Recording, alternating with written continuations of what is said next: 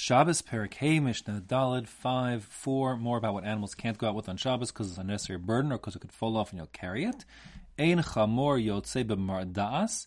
The donkey can't go out with its blanket, saddle blanket on it. Bisman She'ena Kshuralo. If the saddle blanket's not tied firmly to the donkey, um, one shot is um, we're concerned here that it will fall off and you'll end up carrying it. Velo Bezug, and it can't go out wearing a bell. Afal Pi Shu Pakuk that's true even if the bell has been stopped up.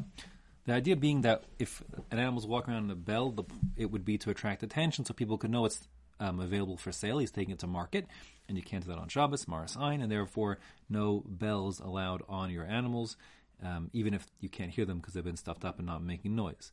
Velobus sulam shel Also, the donkey can't have um, like a splint on its neck. The idea is the donkey has some kind of sore on its back, let's say, and it's going to um, be gnawing at it and playing with it. You want to prevent that, you know, that sore from becoming infected, or whatever the story is, and therefore you want to restrain the donkey by putting some splints so it can't bend its neck. So that's the sulam. The word sulam literally means a ladder, and the reason why is because the shape of the splint resembles a ladder, kind of like a simple ladder. Um, much the same way, if you remember those like you know, balsa wood bridges from high school science competitions. Kind of look like a ladder. Um, so that's the idea here. The point is that it's it's it's um, beams that are, have you know cross beams to reinforce it. So you can't do that again because we're concerned that the donkey is going to fight the ladder and knock it off, and then it will you'll end up carrying it in the Reshus Harabim. Same goes. You can't put straps um, like protective straps around the ankles of um, the donkey, and the reason why is because we're concerned that you're trying to protect your donkey, so its legs, which are bumping to each other, don't you know, scratch, get irritated one to the other. Um, but um, the fear is that because there's that friction, the strap will come loose, and then the donkey will end up knocking off the strap, and you'll end up picking it up and carrying it in Reshus Harabim. Ve'ein hatarnegolin yotzin bechutin. The chickens can't go out with strings.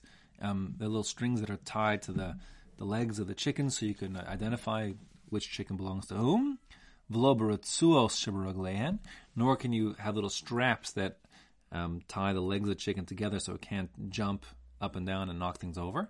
That's considered to be an excessive restraint, so you can't do that to the chicken on Shabbos. Vein hazacharim yotzin ba'agala shetacha sa'alya shalahen. Zacharim are rams, and they can't go out with their wagon under their. The aliyah is the tail, the fatty tail of a of a sheep of a ram. Um, the idea is that sheep have these ridiculously long fat tails, um, and they. So over the centuries, sheep have been bred to have these big fatty tails because people like the tail fat of the sheep. In modern Israel, you can go to a shawarma shop throughout the country and ask for um, shuman keves, the fat keves, uh, the fat of, for a sheep, and they'll serve it to you on the big white wiggly glob. Um, you see it on top of the shawarma spit, that big piece of, of fat there. So people love it except the cardiologists don't like it one bit. And um, and they've been bred over the years to have these big, massive tails, kind of like the poor turkeys that have been bred to have big, large breasts. Um, just the same way the turkeys can't freely walk around anymore; they fall over forward because their breasts are so big. Um, the the lamb, the sheep with these massive tails, they drag on the floor and kind of can get cut up and injured, and therefore the custom has been, and you can kind of Google this, you'll see this was the same thing in Europe also, like, you know, 100, 203 years ago. They had these little kind of like trolleys little that were with wheels underneath the tail of the sheep, so it shouldn't drag on the ground and get torn up. Um, but you can't do that on Shabbos; it's considered to be too much of a burden for the animal. That's what we're saying here. So ein hazacharim, the rams can't go out. Yotzin in the Reshus Harabim ba'agala with that little trolley, that wagon. Shatachas ha'al yeshalan that would be beneath, placed beneath their fatty tail. Vena rachelim yotzes chanunos. You can't when sheep graze. So they've got their noses in the grass, so little kind of parasitic worms can crawl up their nose and cause mischief to the animals. So if they're rams, what happens is rams frequently butt heads one with the other, and any worms up their nose will be dislodged and come loose. But the ruchelin, which is a female sheep, the word for that in English is a ewe, E W E. So the um, the ewes aren't butting their heads, therefore, how will you get those parasitic worms out of their nostrils? The answer is you'd stick this yachnun plant, like wood chip, into their nostril, and that would prompt the sheep to sneeze, kind of like imagine you know pepper up the nose or something.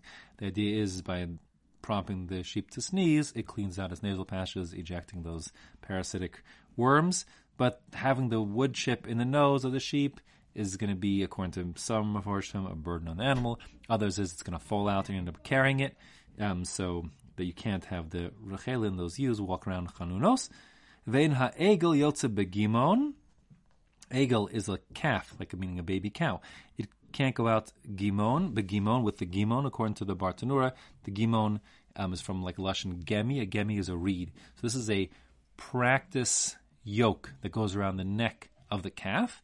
It's made out of reeds. It's not actually really for pulling anything. It's not really hooking up to any, you know, plow, um, but it's to give the give the calf practice of being wearing something around its neck.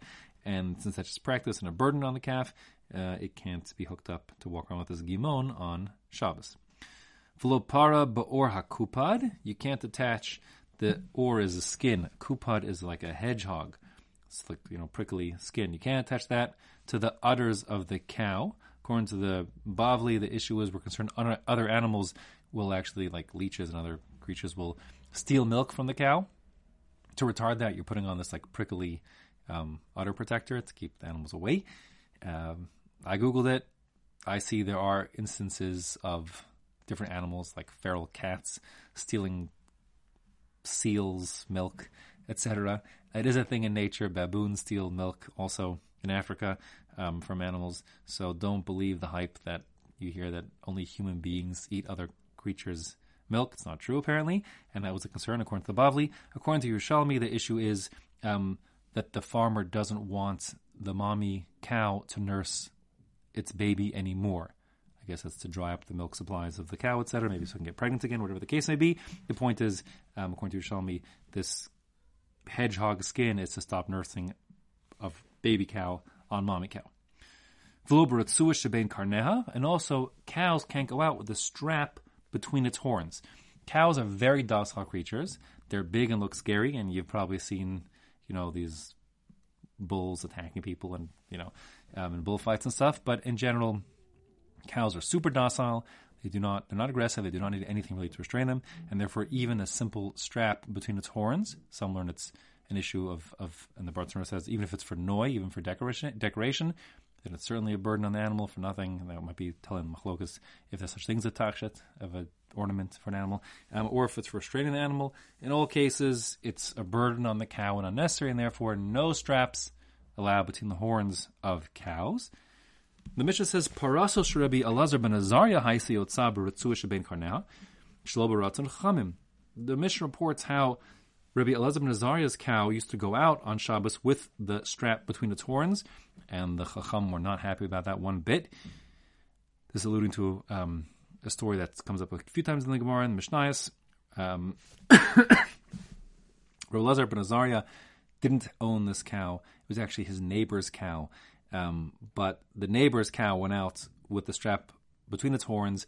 Rabbi Elazar ben Azariah did not object to it, and since Rabbi Elazar ben Azariah was the rabbi and the neighbor, the burden was upon him to make sure that um, his neighbor was protected from doing averas. And since he didn't, Rabbi Elazar Nazar didn't act, um, to be, wasn't proactive, so the Mishnah is imputing responsibility to him.